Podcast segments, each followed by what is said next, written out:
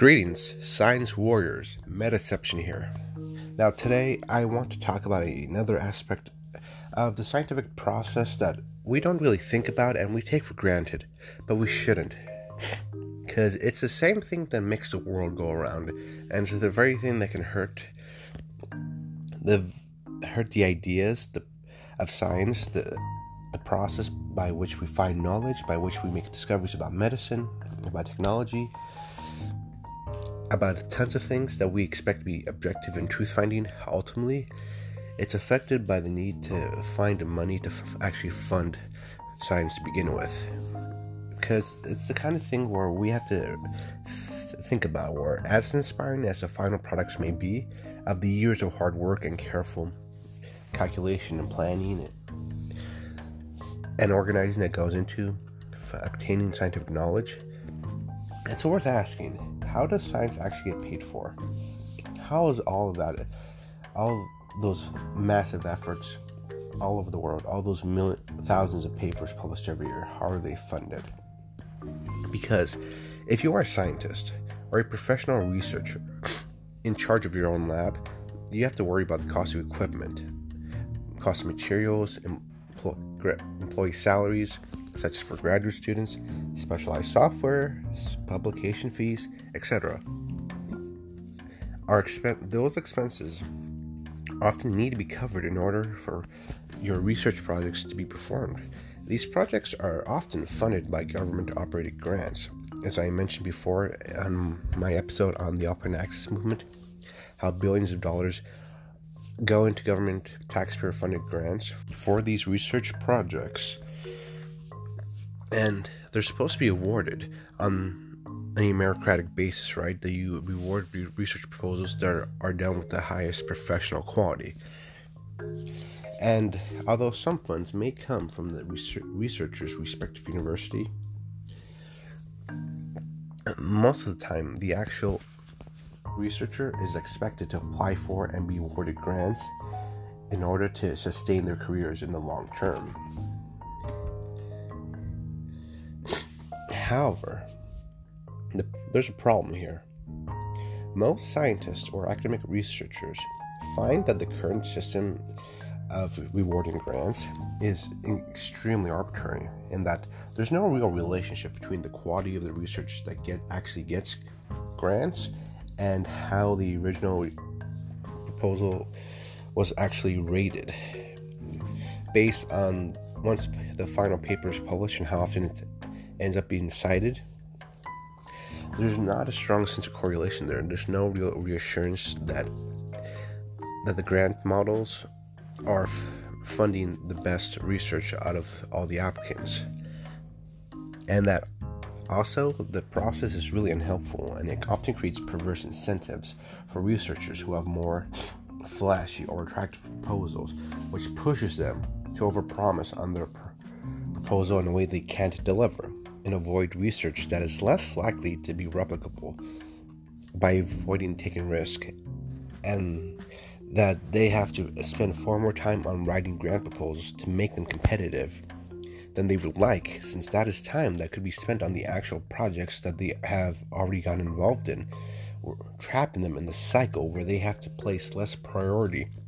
in conducting the actual science of experimental design of data analysis of your feedback, etc., that their proposals are based on just to have the money to fund them. And many just feel that the money given to these public grants are too limited, thereby making them. Most of these grants are funded by taxpayer money, and they determine what areas of research will see innovation and which will remain stagnant and go nowhere. Whether the ones that see innovation will be the ones that better our livelihoods in a meaningful way, so we want to get our money's worth. However, if scientists are too concerned with playing it safe, so they aren't willing to be bold and push for truly innovative, novel research, then that is less likely to be made to begin with. However, a potential solution that's been being cited in some scientific circles is that of a research grant lottery or research proposals that pass a basic cutoff test of competence that have basically decent methodology and follow the right format and have the right credentials would just be put together in a pool and the funds would be allocated based on a randomized lottery, assuming they're categorized based on subject. Now, this idea is being pushed by scientists of all stripes, especially in the biological sciences and everywhere, from the US to the UK. This is a pretty. We could also just have the application process be based on a track record and letter of intent, making them brutally unreasonably competitive and too concentrated in the hands of a few successful researchers at the top of their field at elite schools, and leaving a large part of academia empty handed. As an alternative to public grants like NIH or NSF, National Institute of Health, and National Science Foundation, respectively, some turn to, turn to the private sector, which can create conf- which unfortunately can create conflicts of interest especially when it comes to studies of public health or medicine that are funded by pharmaceutical companies or large corporations that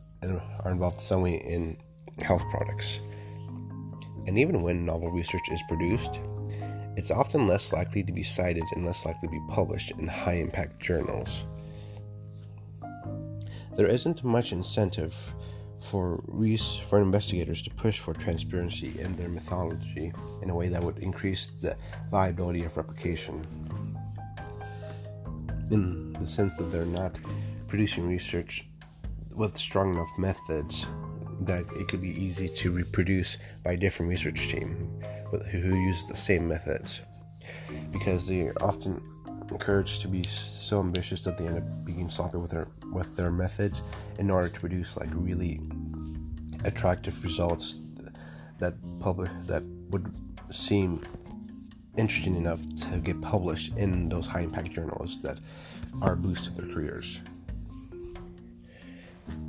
Most of these or have entire labs and research groups be funded for a regular period of time instead of as specific proposals for one single project to make funding have a more long term setup and for investigators to have more flexibility with their work and be more ambitious and less risk adverse as a result. And private groups like pharmaceutical companies can pull their money together and spend it on drug research. A broad pro- problem in academia generally. How groups you don't contact them during the study phase and execution phase. And private groups like pharmaceutical companies can pull their money together and spend it on drug research groups, but who won't contact them during the study, design, and execution phase so as to avoid any conflicts of interest that would hurt the reliability of their research. So, in conclusion, lottery based reform for how science is funded, boldness indicates just how little faith the scientific communities have likely have some unintended side effects the current system, so it's easy to believe that the benefits might outweigh the cost in any regard. And I hope you find that worth thinking about. Thank you very much. And I hope you would also, for those of you who are involved in scientific research on your own, to, and I hope you continue to join me on my crusade to share knowledge of medicines for all those who are willing to hear. Thank you and take care. I hope you continue to join me on my crusade.